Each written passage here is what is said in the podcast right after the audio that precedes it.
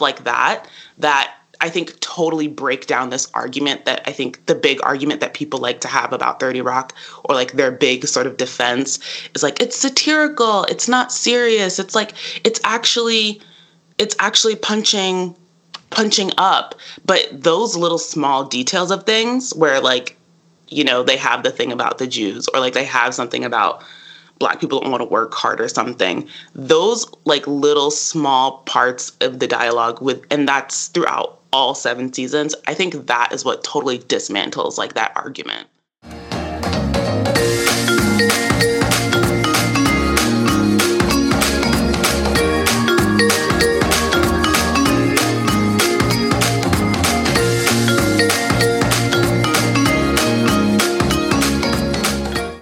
Happy New Year, everyone. This is Alex. And this is Em. The break is officially over, and we'd like to welcome everyone back for the latest episode of The Good, the Bad, the Basic. This is the podcast for TV lovers, movie buffs, bin- and binge watchers of all ages.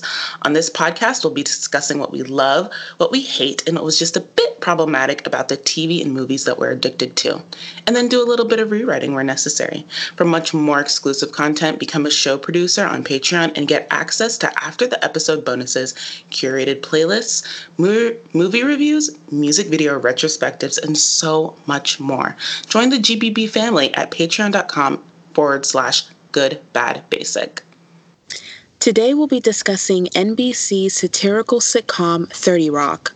30 Rock was a groundbreaking behind the scenes farce created by Saturday Night Live alum Tina Fey and based loosely on her experiences as a writer for SNL. 30 Rock very quickly became and remains a large part of the topography of modern television and is considered by many to be something of a blueprint for satire.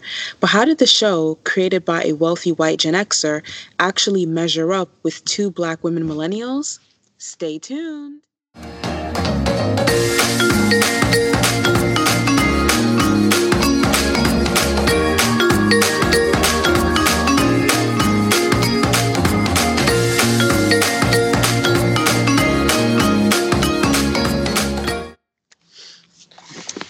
All right, everyone, let's jump in really quickly with some info on 30 Rock. It is a sitcom, a satire, a farce. It was created by Tina Fey and it aired from October 11, 2006 to January 31st, 2013. It lasted seven seasons and a whopping 138 episodes. The, so- the show stars Tina Fey as Liz Lemon, Tracy Morgan as Tracy Jordan, Jane Krakowski as Jenna Maroney, Jack McBrayer as Kenneth Parcell, Scott Adsit as Pete Hornberger, Alec Baldwin as Jack Donaghy, Keith Powell as James Toofer Spurlock, and Katrina Bowden as Cerie Xerox. So there you have it. That's all the information on the show. So let's jump right in. We're going to do this episode similar to our Malcolm in the Middle episode because this is a, a sitcom and it lasted so many seasons. It, we're going to focus more on character breakdowns than individual seasons because every episode is kind of standalone. Exactly. Um, so yeah, 30 Rock. 30 Rock is like a juggernaut. White people really, really, really love this show. Oh my God, so much. I remember when you suggested that we review this show, and I'm like, I haven't seen a single episode of 30 Rock, but I don't know a single white person who didn't watch this show. and I thought, and I was like, maybe, and I, and I thought maybe like it was just me, like it was a thing that like because I've I had seen like a couple episodes and I was like, yeah, this isn't for me. Um, and I thought maybe it was just like a me thing, but over the holiday break, um, I was sitting with, you know, another, you know, some other black women and and uh, black LGBTQ people, um, and then some other LGBTQ LGBTQ people, and we all sort of came to the same conclusion of like, yeah, this show is uh, it's a no. yeah, I don't think the show truly realized and I, I you know we talk about timing a lot. I feel like if this show had come out even even as as little as maybe five years later people would have gone up about how overwhelmingly white the show is not just in its casting but in like its subject matters. Right in its subject matters in the writing it's it's all there. Um it's funny. So like you say that like um like like our our like really I think it's becoming like our famous declaration now. Uh, we talked about how like uh, Julie Plec hates black people. Um, yes. and Amy Sherman Amy Sherman Palladino also hates black people. Tina Fey also hates black people. Hard agree. Hard. and you know what? I only had to watch, I literally didn't even have to watch a full season for that to become very like overwhelmingly clear to me. just like I'm just like, yeah, like Tina Fey just like hates black people. That's interesting. but like but, I you know feel like what that's makes her obvious. different? You know what makes her so different than I think a Julie Plec or an Amy Sherman Palladino, like uh, uh, Julie Plec, who kind of uses, um, who kind of puts black people in like token Negro, magical Negro roles, or an Amy Sherman Palladino who reimagines a world without Negroes, is that a Tina Fey clearly believes that she is an ally to black people. She does. that's the worst part. like, Oh I think that's what's so terrible about it. And it's funny because, like, in one of the episodes, she says it herself. Like, in that she goes, there's a part where, like, Liz Lemon is, it's like in season three, I think, and Liz Lemon is saying something about something. But the line kind of goes, and I'm paraphrasing, is like, I'm going to say, I'm probably going to tell all my friends that I voted for Obama, but in reality, I'm voting for John McCain. And isn't that like literally peak white liberal shit? Peak white liberal shit. Like, and I was like, you know what? That that's on brand. Mm, oh my gosh. Tina. And there are so many instances of this, right? Like it's not just a one time thing. Like there's constant breadcrumbs in these conversations of very overt, but also very casual racism and Very deep, casual racism. like you know, deep seated um implicit biases as well as rampant mi- microaggressions throughout the dialogue of the show. throughout the dialogue, and it's not. And it's not like a joke. It's not part of the turn of the joke. It's just like there. And in, in fact, that's one of my biggest things with 30 Rock is like, it's wild to me that people, because people still go up for 30 Rock, even today. Like, you, there are certain people like you cannot talk to about this show because they're gonna like, they're gonna just like, you're gonna tell them that like Santa Claus isn't real. You know what I mean? And Right. but it's throughout the show. Like there's a joke. There's a joke in um. There's a joke like in I want to say around season three, season four, uh, and there's like a new cast member that's come in, and he's from Canada, and the joke is sort of like in the dialogue. The joke is kind of like, it, and once again, I'm paraphrasing, but it kind of goes like, uh, the can the Canadian cast member is talking, and he goes, "Oh, um." Uh, or Liz is talking to him or something, and he goes, "I don't understand sarcasm. I'm from Canada." Um, and you would think that would be enough, right? Because like the whole Canadians are nice thing is like a thing, right? Right. Like that would be the end of the joke. But then it he tacks on this other line of like, "I'm not like." uh, Some some weird like anti-Semitic line about Jews, and I'm like, wait a second, what was that other part for? Right. And it's like, and you know, this is the thing that bothers me. I'm so glad you pointed this out because this is like one of many examples of things that bother me on this show is that like they would take a legitimate joke and then just slide something truly offensive and derogatory or stereotypical and on the end. And I'm like, are you using these jokes as kind of like is, is this like you cracking the door open so you can say the things you really feel you know I think it is. Like just sliding is. it in on the end there was completely unnecessary it's completely unnecessary and it's like and it's little stuff like that that i think totally break down this argument that i think the big argument that people like to have about 30 rock or like their big sort of defense is like it's satirical it's not serious it's like it's actually it's actually punching punching up but those little small details of things where like you know they have the thing about the jews or like they have something about black people don't want to work hard or something. Those like little small parts of the dialogue with and that's throughout all seven seasons i think that is what totally dismantles like that argument Right. And it's like we said, it's a recurring thing in all the seasons and, and in nearly every episode, they do something incredibly off color like this that kind of leaves this really bitter taste in your mouth, right? It is. It's so bitter. Um, and I just want to go on record here and like define satire for people that keep misusing that word. Satire is the use of humor, irony, exaggeration, or ridicule to expose and criticize people's stupidity and vices. You performing satire is not like carte blanche to be offensive to already marginalized or persecuted groups. That's not how satire works. Right. In case you needed a lesson.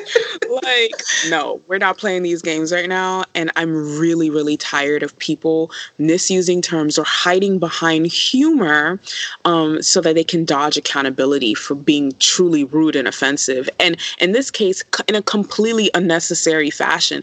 Most of the time, this doesn't even tie into the major theme of that particular episode in any way, shape, or form. Right. It's just these asides that are like ridiculous. Um, it's interesting. Something that's interesting to me is uh, Donald Glover was a writer on this show mm-hmm. for season for pretty much the entirety of season one and season two. So knowing that, and then, uh, um, and then seeing characters like Toofer is interesting. Yeah, I mean, he was super young when he got that role. He was still in university, I be- and he would like go. He would go right on the show and then go back to the dorms, literally. Right, which is wild. Let's get into some of these these characters on Thirty Rock. All right, so you know, anyone who's watched the show, it's very obvious that a lot of these characters are ciphers for real people or other characters on other shows. The Liz Lemon character is 99.9% Tina Fey herself. right. I think we're making that declaration. yeah. Like, let's be real, sweetie. Um, it, Tracy Jordan is supposed to be the characters that Tracy Morgan has played on SNL and on other, you know, comedy shows. Jack Donaghy is supposed to represent every insecure but extremely rich and powerful conservative white man. I think he's um, also supposed to be a, a cipher for Lorne Michaels, who is like Tina Fey's like her her A one since day one. Uh, okay, I don't know enough about that person, but you're probably right. And then you have the Jenna Maroney character, which is interesting because she's literally a cipher for every other character Jane Krakowski has ever portrayed on TV, ever.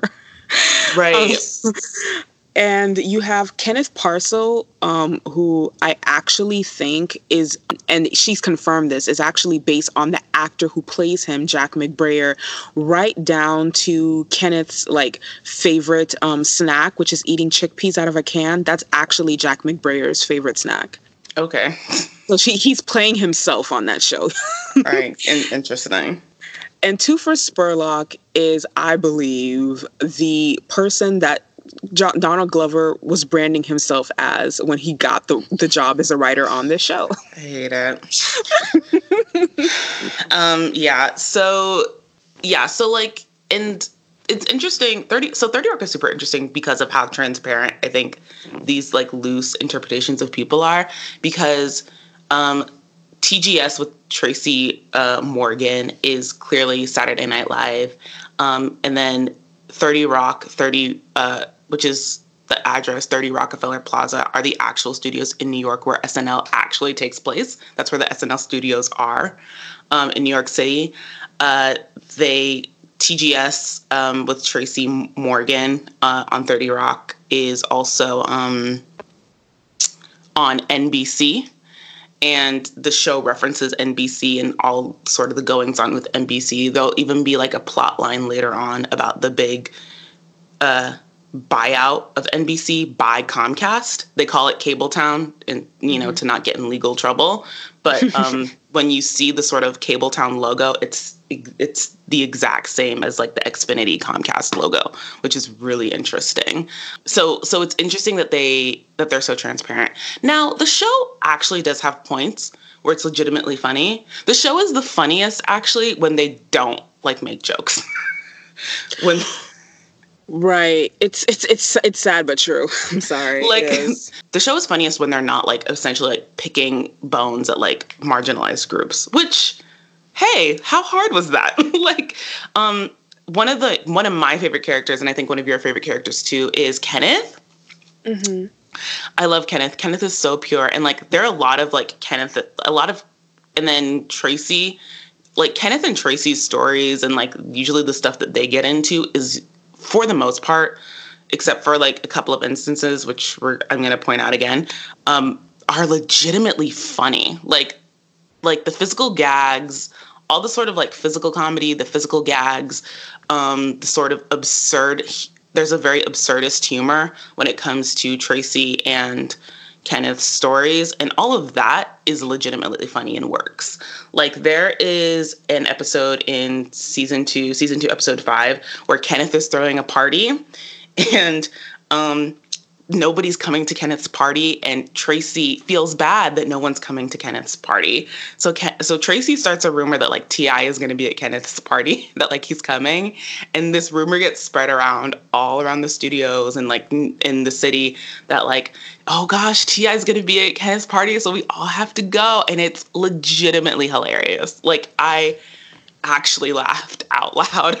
I was shocked at myself they have the best interactions and i think that's because the tracy character is written as someone who really just wants to get along with everybody and isn't interested in putting anyone down or like flexing his muscle and the kenneth character is also like you said really pure really sincere he doesn't have a mean or sarcastic or like vindictive bone in his body. So when you have these two characters together, their interactions can be legitimately funny and you don't have to worry about like the stuff that this show does notoriously that we just mentioned.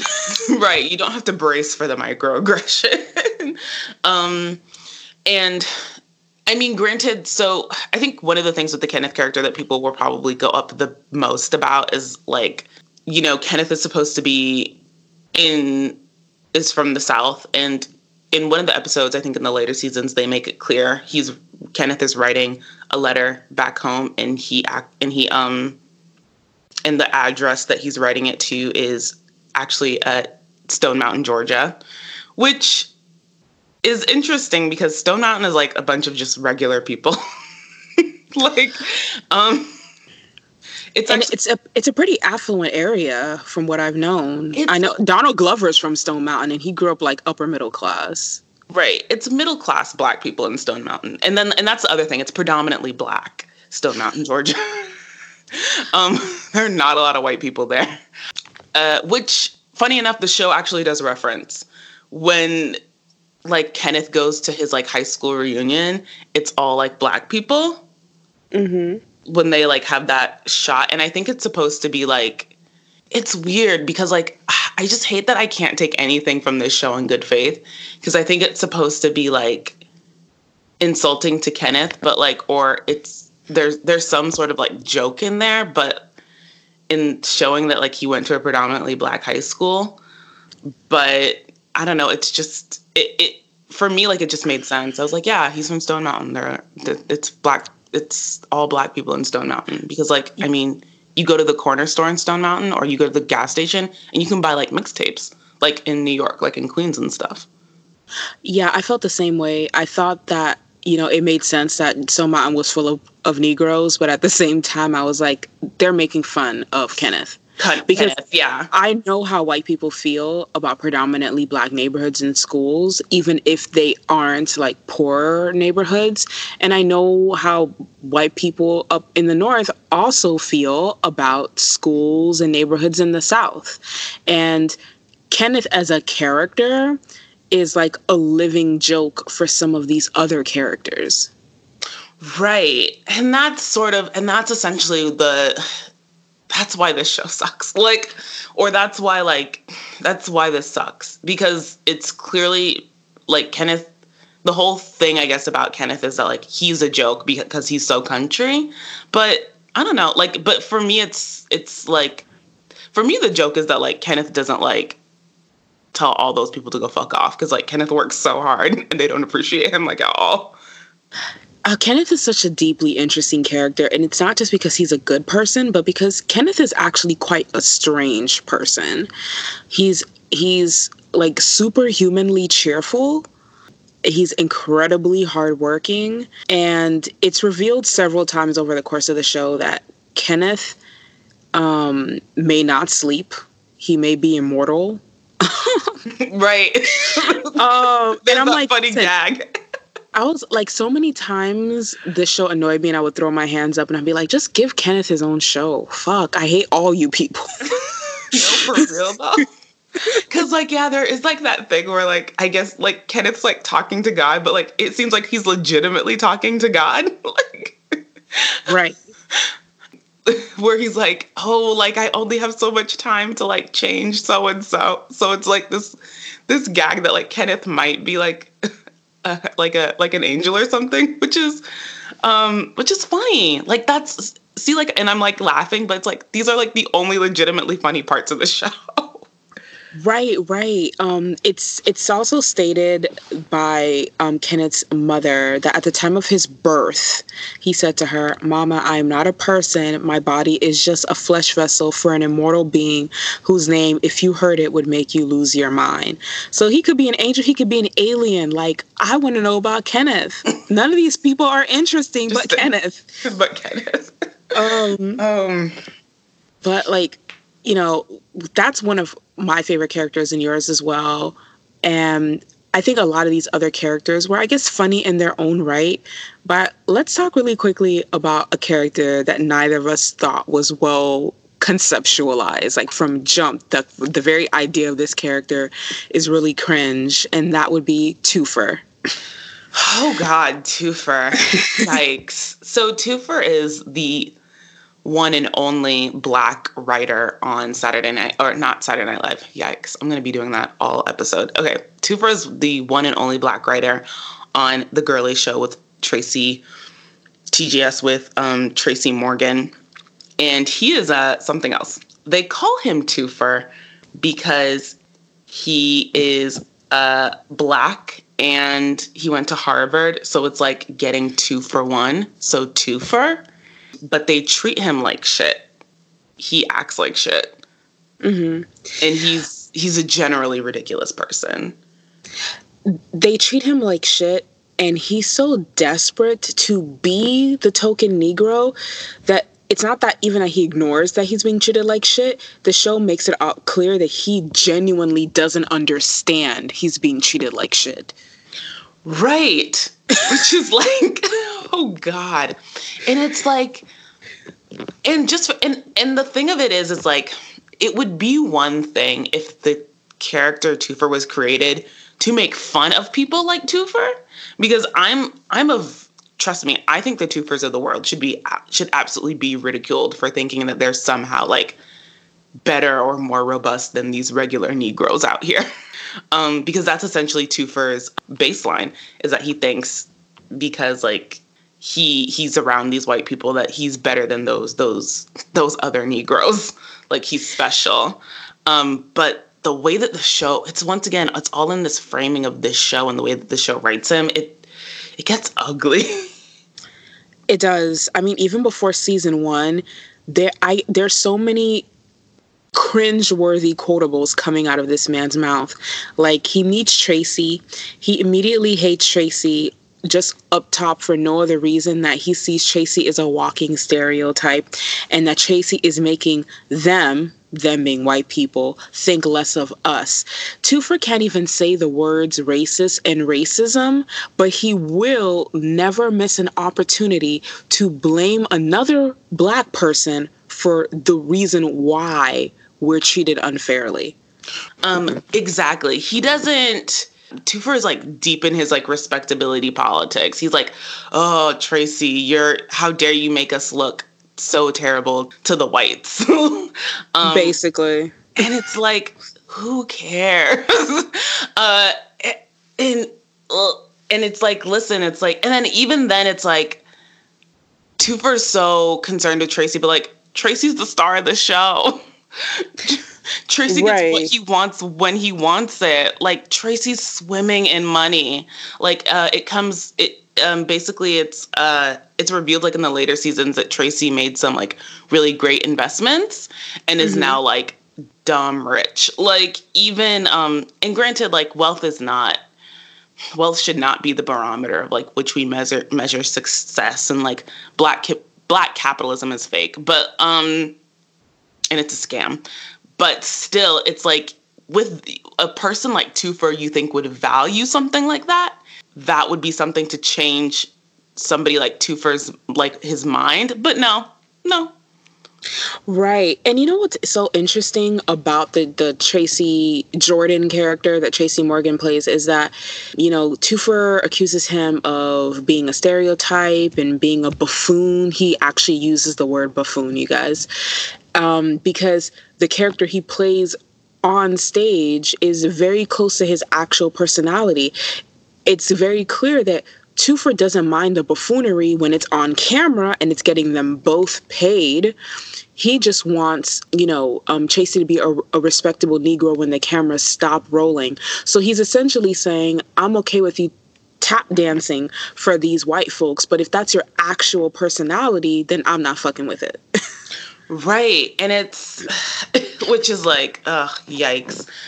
So one of the things that I actually think is interesting, so there's a plot in season one, season one episode 18, where Toofer finds out that he's the descendant of um, a black Confederate general uh, that fought for the South to uh, for for the Civil War, which yeah, like and it's it's interesting because Toofer originally originally thinks that he, you know, his descendant or his ancestor was part of like the Northern Resistance or was like, you know, freed slaves or something. And he finds out that actually he's, like I said, his, his ancestor is in fact a Confederate soldier.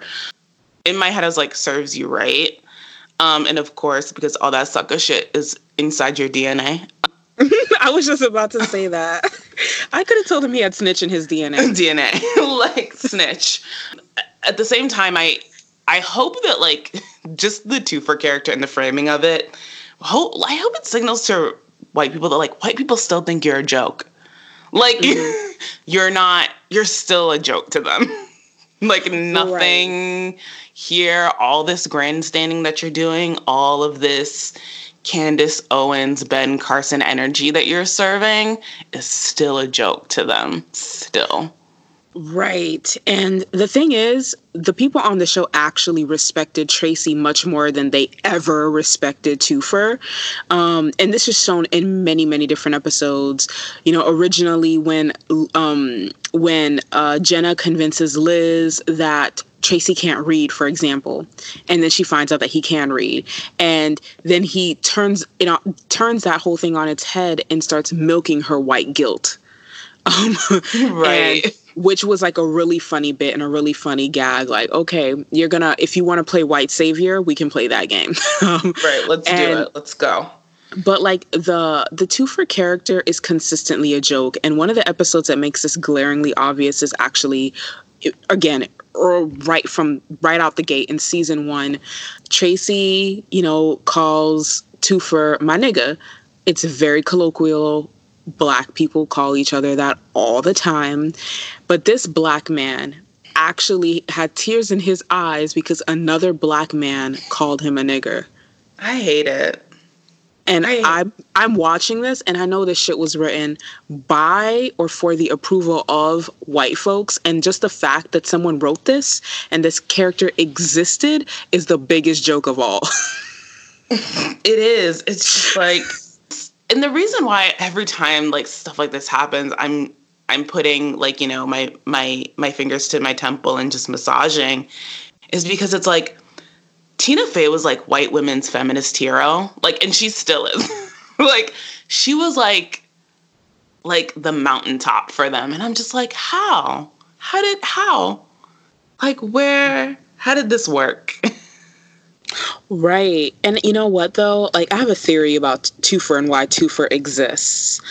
I actually think that when black people think of respectable Negroes, good Negroes, the ones that make the race look good, they think of niggas like Toofer, the ones that want white validation and want a seat at the table and are, are willing to sacrifice their own dignity to get it. Like Toofer is beyond subservient to the white gaze. Right. yeah. Ugh. Yikes. Okay. Um, so then one more thing that I want to talk about with Toofer. So there's an episode, season four, episode 17. Toofer finds out that he is a, div- a diversity hire. Now, um, which, yeah, but like, so what? But anyway, but that's another conversation. Essentially, like that, but so like in terms of like diversity hires in TV shows and like networks, like, so this is like a real thing for like our listeners. So essentially, a network, in order to promote diverse writer rooms, a network will, the, the show, the production can get more money if they from the network if they prove that they've hired or they've they've put diversity in their writers room. And that writer that diverse hire is not paid at, out of the actual show production budget because usually they um, it's paid out of the network's budget the network like cuts that writer a special check that is separate from everybody else it's fucked up, yes, but like white people are racist. I don't know. What do you want from them? And right. And the fact that they hired you for this reason literally doesn't take away from your um your you know your talent or the fact that you deserve the position. It just means that there should be more people who look like you that were hired. Hired. Right. And in, and so and essentially Toofer finds this out. Like this is the plot of the episode. And in in Toofer is so upset about it that he quits which once again, let's go back to your point that you just made. Like, like, girl, it couldn't be me because I'd be like, well, fuck you. I still got money. like, right. And I'm not like, listen. And why would I leave the room where I was the only black person because I was the only like. You were the only black person in that room for years, and you were fine with it until you found out that they saw you as just another negro. You were okay with that with this fantasy in your head that you were just the only negro who was deserving enough or talented enough right? Like is that what you were thinking before when you were the only person in the room that you were just so talented that no other negroes got hired? Right. So that's that's that's mark number 1 on this episode. So so Toofer quits. And so then the so then um they're in a mad rush to like like what are we gonna do? Because we're gonna lose this money from the network now that Toofer has quit. Um check out the priorities folks. We're not mad that our colleague of many years is leaving. We're mad that we're gonna lose this money. Like i hate it. I hate it. Number so then here's mark number two. Tracy has like in this episode tracy is like tracy is um venting or like expressing frustration that he's only given buffoon characters to play. He's mm-hmm. gone to Liz, he's gone to Jack. He's like, "Why do you always make me play stupid people? Like I don't get it. Like I want to do something that's more like that has more fulfillment for me." It which the show frames is crazy. the show frames this sort of frustration that Tracy's venting as like Tracy's Tracy's being ridiculous. Tracy's just on about something. Like Tracy's just just you know being being silly as per usual. They don't really take what he's saying to heart or to dignity or that anything he could be saying it, it has merit. And this is something that the show is is and this is something that the show will do consistently and recurringly with the Tracy Morgan character. Every time Tracy um, or his wife Angie or even Dot Com and Grizz, who are and Dot Com and Grizz, who are part of Tracy's entourage, anytime that they will speak about representation or the quality of representation or why is it that they can only do certain things or that like these writers aren't thinking about them in, in more complex ways the show will frame it as like they're being crazy they're being unreasonable Right. I mean, this is even extended to the Jenna character. Um, when Jenna wants to play different types of characters, and they're like, "Nah, you're good, sis. Sit right here." And every time she wants to expand her characters or she wants to showcase her singing talents more on the show, they're like, "Oh, stop! Like you're being annoying." And you know they talk about wanting them to broaden their horizons and and be creative but they box them in a lot. And with Jenna, it always comes off deeply misogynist. And with Tracy, it always comes off deeply racist. Right. And it's not, and once again, we want to clarify it's not a joke. Like, it's not. It's not a joke. The way that the frame, the way that the show frames it, because once again, we understand satire because I know after we post this episode, we're gonna get like, ugh, yikes, because people get. Do you even satire, bro? Yeah. Like, no, we know what satire no, is. We know what satire is. We think things are funny. We promise. Um, uh, but yeah, so they frame it as that, and so, so then in episode seventeen, there then after when all these things are going on, and what makes episode seventeen, I think, very what what makes it stand out in this context of the things we're talking about is that the entire episode lacks the sort of like other hallmarks of comedy in the show. Like there are no physical gags in this episode. There's no absurdist humor. There aren't even a lot of those, you know, off-color turned jokes. A lot of this dialogue and the plotting and the pacing of episode 17 is pretty straight. which makes this episode all the more troubling. And so there's a conversation that happens in the writer's room uh, after Toofer's quit, and Tracy's in the writer's room and he's expressing this frustration. And Liz and Judah, I don't know, the guy, I don't know, the the white guy with the trucker hat. I don't know his name. I don't um, remember his name either, girl. He's so forgettable. he's so forgettable. Although they always take time to make jokes about his weight. And thanks, thanks, 30 Rock.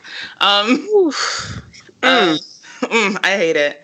So the guy in the the white guy in the trucker hat um, is like, well, I'm Italian, and Italians are only seen as like Guidos and mobsters. Like, I well, like, shut that entire fuck up. like, and then um, and then Jenna says, "Well, we actually haven't ha- we actually haven't had a white Disney princess since 1991." Uh, and then the the producer guy, the balding producer guy, like names all the the princesses of Disney princesses of color. Never mind that like Sleeping Beauty is from like what the 40s, right? Like, oh, I hate oh y'all y'all something y'all so different.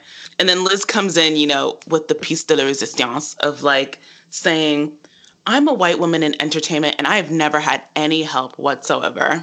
Now, Ooh. bitch. Why the fuck you lying? like, no, First bitch. of all, Jack helps her every single day, and he goes out of his way to make sure that she don't end up alone, choking to death in her apartment, and with the body only being found three days later. And he helps her on her damn show. And Jack and Liz couldn't be any more different. But you know why he helps her? Because she's white. Exactly, because you're white, honey. Like she, when she was like, "No one in entertainment, no one has ever given me help." I was just like, "Bitch, who do you think Jack is?" And then to take it there, I was like, bitch, who do you think Lorne Michaels is? like, Tina, are you high? Like, and white women will will say that shit with a straight face, and I think it irritates me more than when white men say no one ever helped me, because for the average white man, when they say no one ever helped me, they really mean no one outside of my circle of family and friends ever helped me. No one but other white men ever helped me. You can't be here as a whole white woman in what you admittedly call a, a male dominated industry, doing the dumb shit that you do constantly and saying that no one ever helped you. right. Now, this season like now this this episode season 4 episode 17 it bothered me season 4 episode 17 it bothered me so much i went to go look who wrote it because i was like I, I can't and of course it's written by the two because when you actually if you um it's written by the two white women on the show tina fey and kay cannon which makes sense. Um, and it's completely. It, and it's even more ridiculous because if you go to YouTube right now and you Google um, 30 Rock Emmy win Emmy speech, um, because this this show has won all the this 30 Rock has won all the awards, and it's one it's like a 14 time Emmy winner Emmy winner, which honestly isn't surprising because the Emmys, even though that they've even though they've made pains to diversify, I think the Academy, um, the like people who vote for the Oscars, the Emmys remain like unbearably white in terms of who's allowed to vote. And Emmy speeches are interesting um, to watch because Emmy acceptance award speeches are pretty much the only time you get to see like the full writers' room mm-hmm. um, on stage because you know now people are nowadays people are shook to like um, post pictures of their writers' rooms and stuff because they don't want like the smoke. Not Tyler Perry though. Not Tyler Perry. uh, they don't want the smoke, but when you look at Tina Fey and like the, the 30 Rock writers accepting the awards, it's like Tina Fey, 17 white men, two white women, like not even two, one other white woman, and then like a black a black person. And it's like, huh. Huh. So literally the TGS writers room. It it is the TGS writers room. And it's so interesting to me that you're the fucking creator of the show and you're whining all day long about women you make that white women not having enough opportunities, but your writers room reflects your own internalized misogyny. Right, which brings us to Liz Lemon herself. Boy, yikes. Yikes.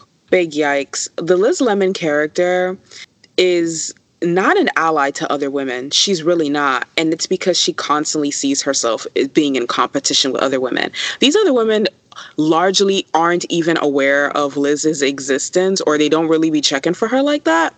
But Liz has a lot of insecurities that she projects onto other women. And the show kind of shows that you know she makes good money. She works on the show tgs she makes enough money to have her own apartment near manhattan in new york where she lives alone. It's not cheap y'all. It's really not cheap. She even but makes enough money to buy the, the, the apartment above her and then flip it and convert it into a duplex. Like that right. shit is millions of dollars. Exactly. But liz dresses like a scrub. Liz thinks that she shouldn't have to put any effort into her appearance to attract a partner, and she looks down on women who do. Which is nuts. Like right, if you, you were like that option, you too have that option. Now, if you just don't want to do it, and you and like and maybe like you are happy being alone, and there and you have a great career, like you and and then this is the other thing. Like Liz doesn't have friends um she doesn't have friends. She doesn't have like other people in her life. And it's probably because like other women like run from her. I know i would.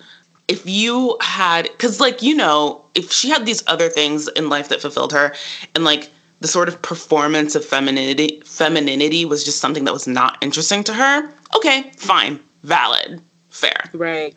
You know what i mean?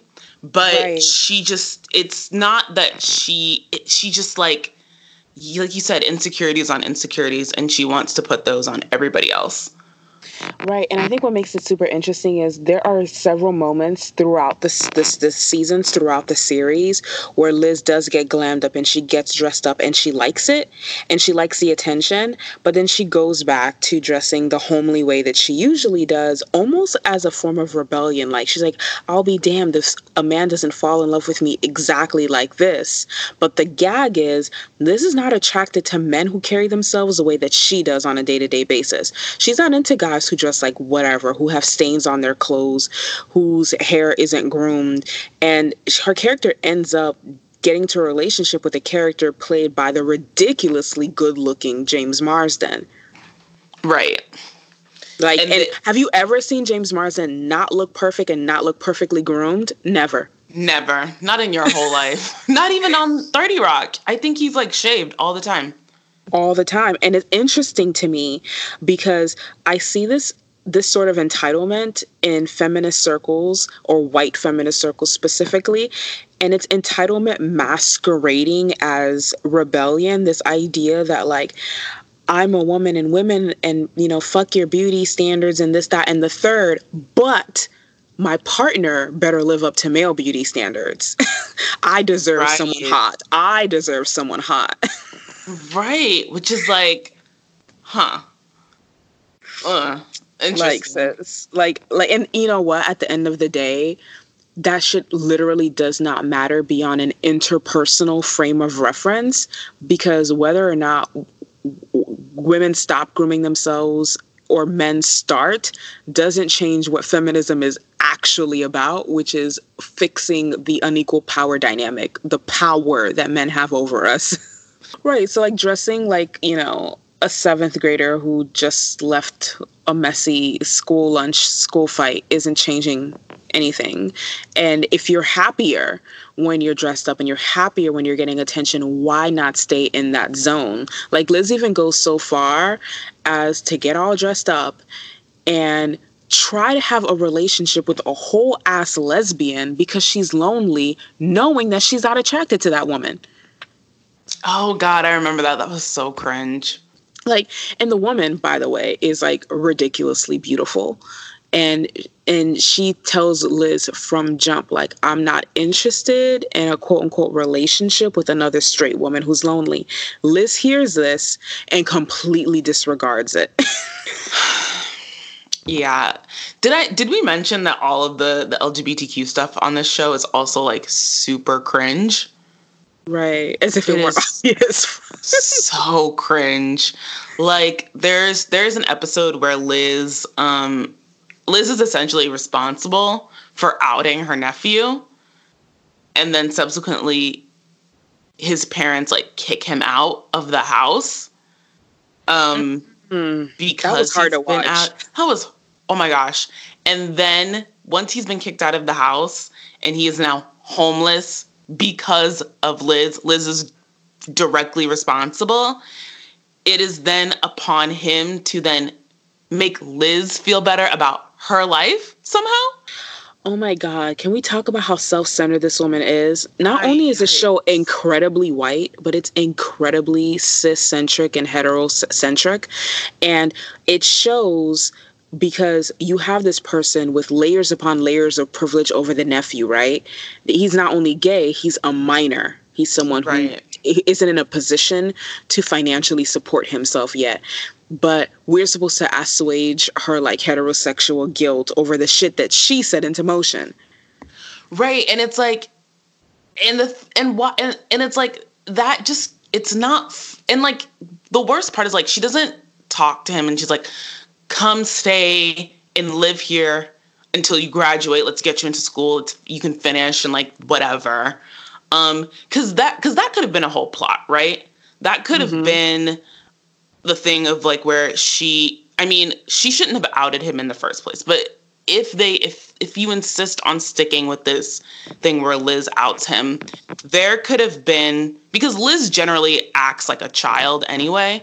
Um, which is another she really does. she really does which is another thing. But um you could have had a a plot where like he comes to stay in New York and she has to like get him enrolled in school and like do all this stuff. And like all and then all of that is sort of like overwhelms her and like you know she has her typical sort of childish Liz Lemon foibles and sort of you know putting her nephew's life back together that could have been the driving force of that whole episode. You know what I mean? Right. The kid needed a Blanca, but he got stuck with Liz, who's a lemon. stuck with Liz. Yeah, that's clever. I like it. um, that could have been it, but instead you get this like she outs him, and then like he's like he's like, oh, I'm gonna help you feel better about your, and he he's immediately reduced to this like gay best friend, um, gay sort of helper to this white woman stereotype like immediately. And that is so ugly when you consider like um families kicking out like their gay kids is like a real real thing and it still really happens um and the and like the and a lot of kids that that that that happens to they don't make it. Like they don't. Like it's very few who manage to survive that. And the fact that they do it and then they're so flippant about it and that he's then or he's then reduced to the stereotype and they don't try to uh, create an episode around making sure that he's okay is like so ugly. It really is because, like you said, this is a real issue. It's an epidemic among the youth. Most homeless youth you're going to see, it's going to come out of one or two things. They were kicked out for being gay or trans, or they left home willingly because of abuse. So you're, you're you're taking the situation of being outed by parents who don't accept your identity. You make that into a joke. You integrate this gay bestie character with this weird power dynamic of he's also her nephew, someone she should be taking care of, not someone who's taking care of her. And I'm like, you guys you there was no other way that you could integrate this gay best friend trope that Hollywood seems to be obsessed with. There was no other way to integrate a gay character, maybe a, a, a more age appropriate gay character for the relationship that Liz is trying to foster or the kind of relationship that Liz needs. Like he's he was literally he literally became a prop in that narrative in that narrative and it's so ugly also my god what is with i mean it truly is like wait the show premiered like what in 09 you said? Uh 2006 oh, oh it, it really is 06 to 013 because all of the times that liz says um shim or him or misgendering people my god oh, misgendering as a joke. What I don't miss about the fucking early 2000s and what every I era prior to Jesus don't Christ. miss. Um, and you know what? Uh, it's I'm okay with a storyline where someone misgenders someone absolutely one time and one time only, and they're corrected, and then they do better. And listen, and like we've said before, um, and part of me doesn't want to give her a pass because we've said this before like this shit isn't new it's just the language is new and i guess like i think of big love uh which never called Selma, never really said she or he in terms of Selma, but just called her by her name. I'm like, listen, just or um called him by his name. Uh call people by their names. Like if you don't want to deal with pronouns, just call them by their names. You know what I mean? Right. Most people actually really like the sound of their own name. So just go ahead and keep using that. If you are afraid to misgender someone, go ahead and misuse that. But I, I also don't think it's it's incredibly hard to remember someone's pronouns if they tell it to you and you are having an ongoing relationship with them. If your coworker, your friend, your cubicle mate, your classmate, your teacher tells you their pronoun and this is someone you're interacting with on a regular basis, why is it hard to remember? Right. Um it's like I just don't get it. I just don't get it. Let's talk really quickly about the Jack Donaghy character because I went into 30 Rock thinking that I would really despise his character, but I didn't hate him nearly as much as Liz, and which I thought was interesting. Because I, because I think it's because of our thing of like white men are just so honest about who they are. This particular white man is yes, like Jack is not in denial or living un- under some sort of delusion about his character. And I think seeing Liz be a shitty person consistently and then be in consistent denial that she's a shitty person is really exhausting to watch. Right. Like Jack is very clear. Jack is like, I'm for who I'm for, and everybody else can go like fuck themselves. Like, and there's something refreshing in that. There's like, okay, that's cool. Right. I know going in exactly what I'm getting, and I don't have to listen to someone like constantly make excuses for themselves or hide behind gender repression to get away with just like ridiculous behavior. You know, circling back to the Toofer character really quickly, when he leaves because he finds out he was a diversity hire, Liz doesn't say, you know what, this, what she would say to another woman. Like, so what if you're a diversity hire? Stay and fight. She's like, no, I respect you for leaving. Right. She's like, yeah, leave. like, bitch, don't bitch. even sit here and act like you're doing this for his benefit, okay? I hate it. Um, so yeah, let's talk about Jack. Jack is interesting. Jack is definitely like a cipher for Lorne, Lorne Michaels, who's um was who's very close with Tina Fey in real life and was he's the executive producer on Saturday Night Live. He's also the executive producer on 30 Rock. Mm.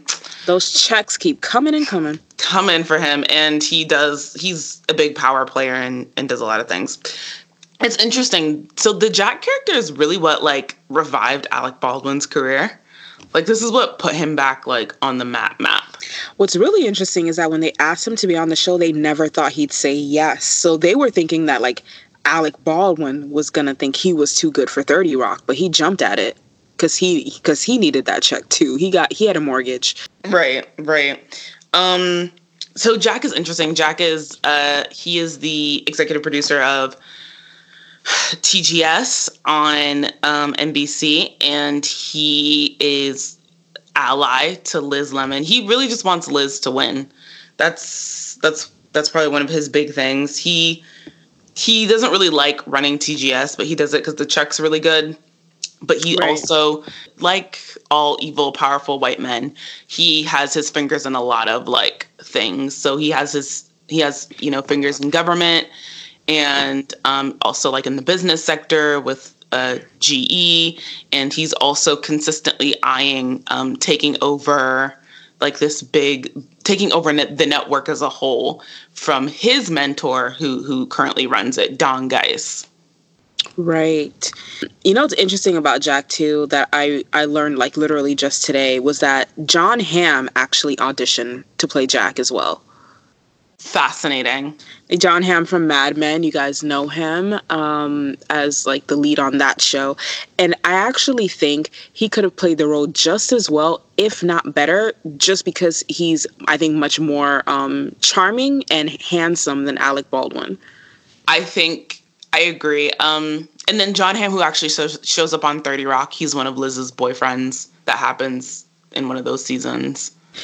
All of Liz's serious boyfriends on this show are played by incredibly attractive men. well, like the whole gag with John Hamm's character is that like he's pretty and he lives in like a pretty people bubble. Like that's right. which yeah, but like she, even even Liz critiquing like I think the inequity of beauty standards is like dumb because she's it's still just like projections.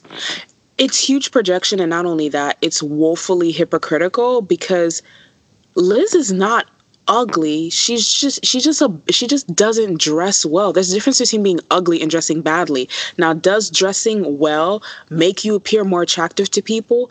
Yes, yes, it does. But most people will take a woman that looks like Liz, dressed the way that she normally is dressed, over someone that they think is unattractive wearing Gucci. And that's just the facts. You don't get to critique your boyfriend on beauty privilege like you don't benefit from it too. Right. And it's like, and then it's even worse when you think about Liz, somebody like Liz who like dresses like Liz could get like the top tier of like another race. You know what I mean? Solely off of right. nothing because she's white. Off she could nothing. absolutely bag like a Hispanic architect or a black doctor. like easily, like in her sleep, she could do it. Do exactly like she is, but she's mad. Like, so I'm just like, because that's what like white women do now. But like, um, and you know what? The interesting thing about Liz is too, she could bag her fair share of white men looking just like that. Um, Liz, again, projecting insecurities, assumes that women who look like Cerie Xerox, for example, and who dress the way that she does, get the most attention. But attention is a very fleeting thing. The show makes it clear that a lot of men are intrigued by Liz. It's Liz's demeanor that's off putting to the men. Right. I mean, she even, there's even a whole plot um, that even now is really sketch, but like, I, I guess now like in in looking at it is super sketch. But the whole plot where like the Canadian cast member comes, um, and she starts sleeping with him. Mm. They start Oof. hooking up, and like even that, it's like he's really attractive. You're hooking up with him. Like what? It like what? Like what? What? What's happening here? What's going on? Even the first boyfriend we're introduced to, who's I think the least attractive of all her boyfriends, um, like the kind of like the the bummy one that was like living with her, kind of not really, was not an ugly guy either. um, um, this Liz talks a lot about how you know she wants a more from life than her work, but like she wants it with zero effort. Not only does she not dress well, but she actually doesn't go out a lot like in spaces that are not her work environment and she's not attracted to anyone at work really. And so like how are you going to meet these men in your apartment sis? So many good questions. So many good questions. And like i said and listen like because i'm a big believer that white women need more narratives where they're like alone because I think that's like I think that would be actually be really healthy for them. Because maybe Same. if like because maybe if white women if white women had more images and narratives of like where they're completely alone or like not this or not like inexplicably like the object of desire maybe like 53% of them wouldn't have like voted with their nice white husbands you know? Like mm. this wouldn't have happened. Speak on it. Speak on it. So like I think like if Liz was just like like wanted to be alone and she was happy like hooking up with people and then like not doing and then like letting that go and then like was secure in that there could be something like really powerful in that for her and like powerful like in the show. But but I don't know. Liz, they don't want to be great. Liz is powerful and like empowered but like it's all talk and i think this is the real reason why i prefer the jack character over the liz character. Liz will constantly critique jack and like put him on blast for being whatever ist whatever bigot of xyz or like unethical or amoral by her estimation but like she's not treating any of those groups any better. She just sits on her high horse because she thinks she's not as bad as Jack. Right. Like there is an episode in season 2, um season 2 episode 6 where she essentially reports somebody to ICE and gets them deported. And that she, episode was so hard to watch. Oh god, it's so hard to watch. Like she's a whole racist and she essentially just wants to be comforted that she's like by the fact that she's a racist. She like she even says, I don't want to sound racist. Like rather she like she doesn't want to sound racist rather than being an actual racist. Like like which is like is that not the most caucasian thing ever though? Like white people don't care what they do, but they do care about being called out on it. A lot of white people think that the word racist is overused or that it's a slur against white people. Like, and I, which, I mean, which brings me to my, the, I was just about to say, this entire show is an indictment on like neoliberals. And I think, um, quote unquote, good white people. And I don't think it realizes it is. No, it doesn't, because the Jack character is supposed to. Um, the Jack character is honestly, when it comes to you know discussions with Liz, he's he's right most of the time. She's like a broken clock. She's only right, she's only on time two twice a day. Um, and it's interesting that Jack, like this bigoted conservative, is always in the right. But because he's the only person on that, you know, when it comes to like his dynamics with Liz, who has any sort of self awareness at all. Right. Just like, I mean, Jack knows what he's here and what he's about. Like, and when he lies to people, he knows he's lying to them. Like, it's not like he's not like under any illusions. Like, example, um, season five, episode three, Queen Latifah shows up as a congresswoman who is essentially who like rails NBC about, you know, diversity and like representation and like and and all of that stuff. And Jack you know, has this whole conversation with her about how he's like, well, you don't really mean any of the things you're saying. You're just grandstanding. And she goes, no, you're, no, I really do mean all of these things that I'm saying, but I have to grandstand or I have to like do, I have to talk the way I talk or I have to, and I have to make the points the way I make my points in order to get anybody to even listen to me. Jack then gives her this whole speech about, of course like i want diversity and like innovation because that's how we get new ideas and like that's how like we push you know the world forward but jack knows that he's selling her a fucking line when he says that right because jack lies to a lot of people but he doesn't lie to himself and that's the difference between jack and liz. It's the difference the huge difference. But yeah the jack character is interesting. He's funny. I, I think i enjoyed like the sort of randomness of his stuff of like like the fact that he dated Condoleezza Rice or Oh um, my god, that whole gag was hilarious. That gag was hilarious. hilarious. And then um, he was convinced she was she was cheating on him with some other politician because he saw their interactions and like uh on the news and then like he became insecure and stuff. That that whole gag was hilarious. I think they gave him great lines. I honestly think i would have enjoyed this show exponentially more if the liz and toofer characters were not a part of it. Same. So let's let's talk about some side characters that like don't have like a lot but what they do have i love love love love them um, Rachel Rachel Dratch, who was actually originally supposed to play Jenna, plays like thirty different characters on this show. She, she shows she shows up and she just plays random characters, and they're never on screen for longer than four minutes tops. Um, like like in like in a row, but like it's always hilarious and it's so cool because in this manner they've incorporated a sketch show within this sitcom, right? Because in sketch on on sketch comedy shows, you have actors playing that many many different characters. So I thought just having a character like that was super clever. Right. Um, that running gag that she does is really that she does uh, for that is is fun and it's it's good to see her because Rachel Dratch is like really great at physical comedy and she has comedy and she has great timing. Some characters that I like, uh, Dot Com and Grizz. Yeah, um, they're great, and their their interactions together are so great. Their their interactions with Tra- like together, and then with Tracy, and then also with Kenneth, are like gold.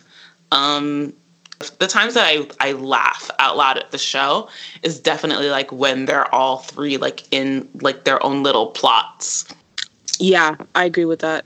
I agree with that. And I, I also like when like Jenna and Kenneth have their own plots. I always thought those were funny. yes, those are funny.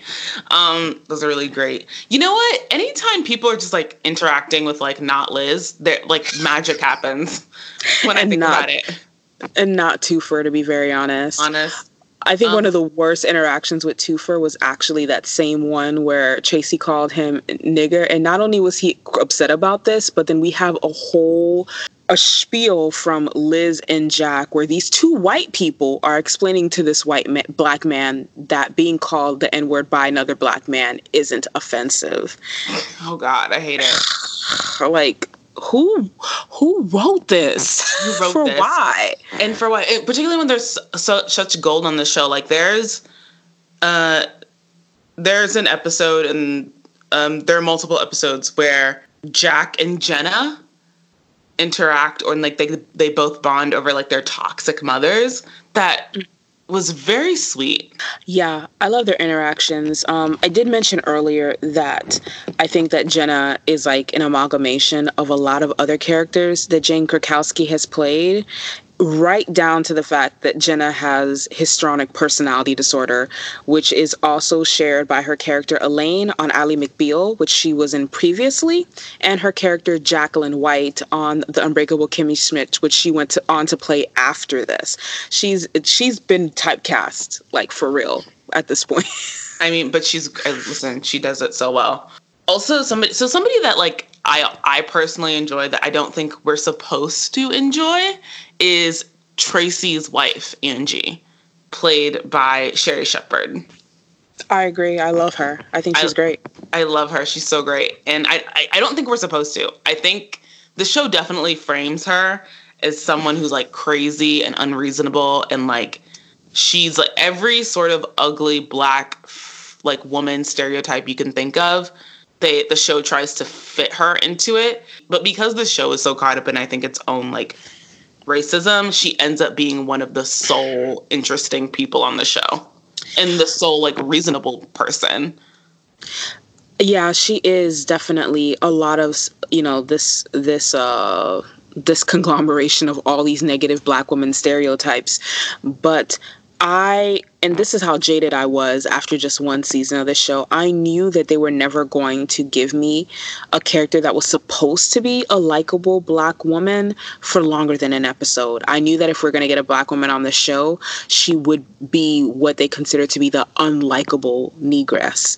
And um, like Alex said, she's actually quite a likable character, but I actually think Angie's a character that's only likable to other black women and that's fair. They do give her her own sort of episode um, in her and people in her circle because she does this sort of Real Housewives show mm-hmm. called Queen of Jordan that uh, centers her, and some of the jokes are clever. Um, but even her interactions, like outside when she she outside of that, are actually really great. Um, there is an episode where Tracy's like quote unquote went off to Africa or like done something, he's gone. And Liz goes to to Angie and she's like, You have to convince Tracy to come back. Like he needs to come back. Like I like it's your job as his and she's like, It's not my job to do anything. He's a grown man. He wanted he decided he needed he wanted to leave. That is his business you need to go do whatever you need to do and sort that out. But I don't have to do anything. You know what makes that episode super interesting?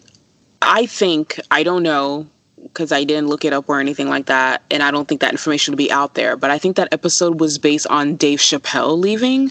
I wrote and that, like yeah, people, my notes. and people and people trying to get him back.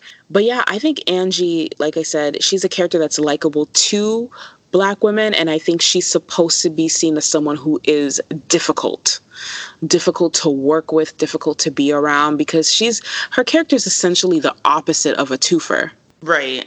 I like the angie character a lot. I i think but i don't i don't even want to give the writers credit for Angie. I think a lot of what makes Angie resonate for me as a black woman is is the the acting um, you know, the way that Angie was acted, I think another actress might have handled the character in such a way that maybe she was a little bit annoying. I agree um, with that. And I I also don't want to give um the writers any credit for I think the relationship between Angie and Tracy because we find out that like even though Tracy sort of like that they first of all like they, they they he genuinely loves her and they love each other and he supports her like he he um like for the I think on the Queen of Jordan episode, he creates like fake drama around their relationship. Um and uh, like he and he creates fake drama for the show so that it'll get high ratings so that she can continue to do the show, which is really sweet and we find out throughout the course of the series that he's like as much as like Tracy like grandstands, he's never cheated on Angie.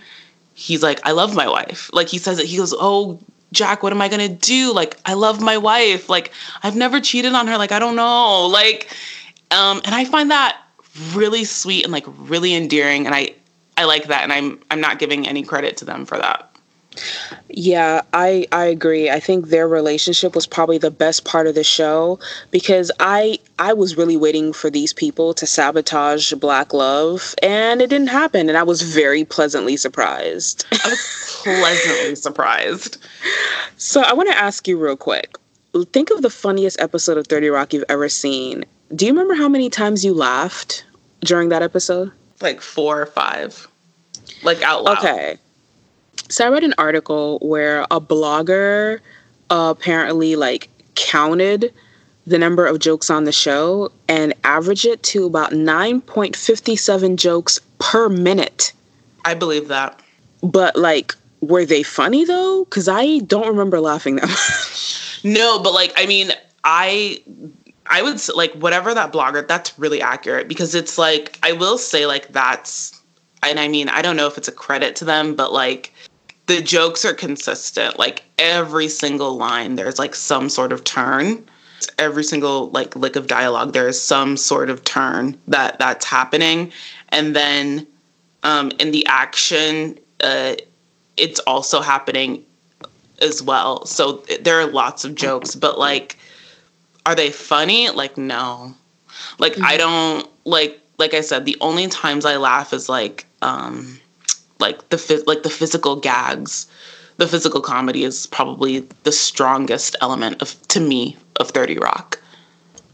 Yeah, I agree with that. And I also think that a lot of the these like supporting characters were actually incredibly interesting, more interesting than a lot of the people in the principal cast, which um, I don't think was intentional either, but it really helped me get through the show, that's for sure. No, absolutely. Like had it like I don't know that I could get through even three episodes without Kenneth, Dot Com or Grizz. Yeah, I agree with that. I fully, completely agree with that. Um, and uh, it's sad that that's the case, right? Like, it's really sad that that's the case, but um, I don't, not only do I not think that we were 30 Rock's target demographic, I also think that 30 Rock didn't care about how it came off to people outside the demographic because it's one thing to cater to a specific demographic in a specific niche. Um, amy sherman palladino does this um, especially with like gilmore girls that we've you know we reviewed two seasons ago. Right. But like when you are writing dialogue at the expense of excluded um, groups or making um, characters of color on your show or LGBTQIA co- uh, characters um, a reference for jokes, you clearly don't care. Right, you don't care. And it's shown. It's shown in the and even the situations there's so many cringe things like like the Dave Chappelle thing. There's also something Frank Frank is the guy, the white guy with the, the trucker hat. Okay, um, yeah there's a storyline, an episode in season five where he's essentially reunited with like his rapist, which is awkward and it's framed as like a love story. That's horrible. Um that was probably the most disgusting thing the show had ever done. ever done. Um, that sucks. There's, you know, all of Tina Fey's like racism that she wants to be like um coddled about. There is this episode, season four, episode 13, in the ending credits, there's like a bunch of white men who are like pretending to be Jamaican nurses. Oh my God. Which is like. Yes. So fucking cringe. I was like, wait. I just, I just don't know. I don't know. I don't know. Like, I don't know what goes on in a person's mind to think any of these jokes are appropriate. And I understand the appeal of inappropriate humor. Um, however, um, inappropriate doesn't necessarily have to be like blatantly offensive. Right. Like there has to be, and I think, and listen, people, I, I mean, like, so many women, so many black women have like already made this point 20 billion times, but like here we go again. You can have offensive humor, but that whatever the turn is in that joke has to punch up. It just has to. It cannot just be offensive for the sake of offensive or shocking. Cuz that's just that's just further dehumanizing and delegitimizing the frustrations and the experiences of marginalized people. And 30 Rock, like honestly, almost all white centric comedies that I've ever seen, whether they be stand up or sitcoms or sketch comedy, really does take the easy easy way out and it punches down consistently. And 30 Rock does do that. It punches down consistently. I feel like the show could have been much better than it was, but I think we are the ones in the right perspective, the right frame of reference to even see that, right? I don't think a lot of people, the the the, the target demographic for this show, sees the ways in the, which this show is lacking or the way that it failed and how terribly it's going to age. Right. This is a show that like in 30 years we're all going to be like, "Wow." Like we're going to we're going to do the TVD thing and we're going to be like, "Wow, how did this even get to air?" Like, yeah, I mean, I'm doing it now. We're ahead of the curve, you guys. We're, we're setting the trend. we're setting the trend. Um, I don't think this is a this this is not a show that holds up. I mean, even like um, even going back like low key to Angie's character when uh, in terms of like how we've already talked about Angie's always framed as like this person who's super unreasonable. There is this episode where it's a Queen of Jordan episode, and Liz is like trying to be like, "Yo, what's up, homie?" And Angie just looks at her and she goes, "Don't do impressions of other races." Like, yeah. um, and and Liz is like, ah! like, she, like no one's ever told her that before, or like oh gosh, you didn't need to like embarrass me like that or something. And it's like, yikes. I mean, white womanhood is such an incredibly coddled place to be because, at, on one hand, you're facing very real gender discrimination, but on the other hand, you're using that very real gender discrimination to shield yourself from the accountability of the very real racism that you're engaging in with your white male counterparts, right? Right. I every time Liz gets called out on some shit, even if she doesn't like quickly defer to her womanhood, you see her partaking in these you know um, white woman antics um, not looking ashamed or embarrassed but like hurt at being called out. Right. She wants like an a for effort. Right. And like when it comes to how you treat other people, it's actually not the thought that counts, it's the action that counts. but yeah, um, girl, I've said all I have to say about these people. I, know. You want to so, add like, anything else? so, so with that, how we, so in in in wrapping this up, good, bad, basic, Thirty Rock, M, very bad, very basic. Yeah, I would just say it's like, I want to be like oh, like I hate that. Like in my mind, I'm like, well, white people just can't do any better. Because I'm like, no, like as a, because I guess like the writer part of me is like, no, as like a writer, you want to do better, you want to reach higher, you want to strive, you want to build. But I also know that's like that's fake. Right. And like, like I mean, the only thing that keeps the show from being like completely terrible to me, as I've said before, are characters like, you know, Jenna and Kenneth and Angie. And I really love the the Tracy character as well. Um, but I feel like the times when they really get to shine are just too few for me. Same. And I think that's what so I think in that for me it makes it it's it's on the it's it's bad and basic for me. Yeah, same. Same. And I wish it could be better. And y'all had 138 episodes to turn this shit around, and that this boat just kept on sinking lower. Oh, lower. Oh well.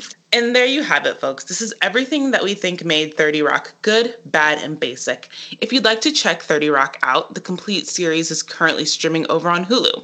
If you're a patron on our top two tiers, be sure to check out the 30 Rock Spotify playlist. If you've enjoyed this episode of The Good, the Bad, the Basic, leave us a comment below and share it with your friends. Join us next week when we'll be wrapping up season four, Lights, Camera, Action, with a recap of the Lifetime slash Hulu dating reality show drama Unreal. The series is currently streaming on Hulu if you'd like to check it out or refresh your memory before then. In the meantime, all of our patrons can check out our season two review of the hit Netflix psychological drama You. This bonus episode goes live this Saturday, so make sure you're all caught up. Follow The Good, the Bad, the Basic on all major podcast platforms to listen to our regular weekly episodes on the go. Leave us a review on your preferred platform and share our weekly episodes with your friends. Also, be sure to follow our SoundCloud page, The Good, the Bad, the Basic. If you love this sort of content and want more, become a show producer and patron on Patreon. You can find us at patreon.com forward slash good, bad, basic. Your support allows us to keep bringing you our regular weekly episodes as well as exclusive bonus material. Until next time, bye everyone.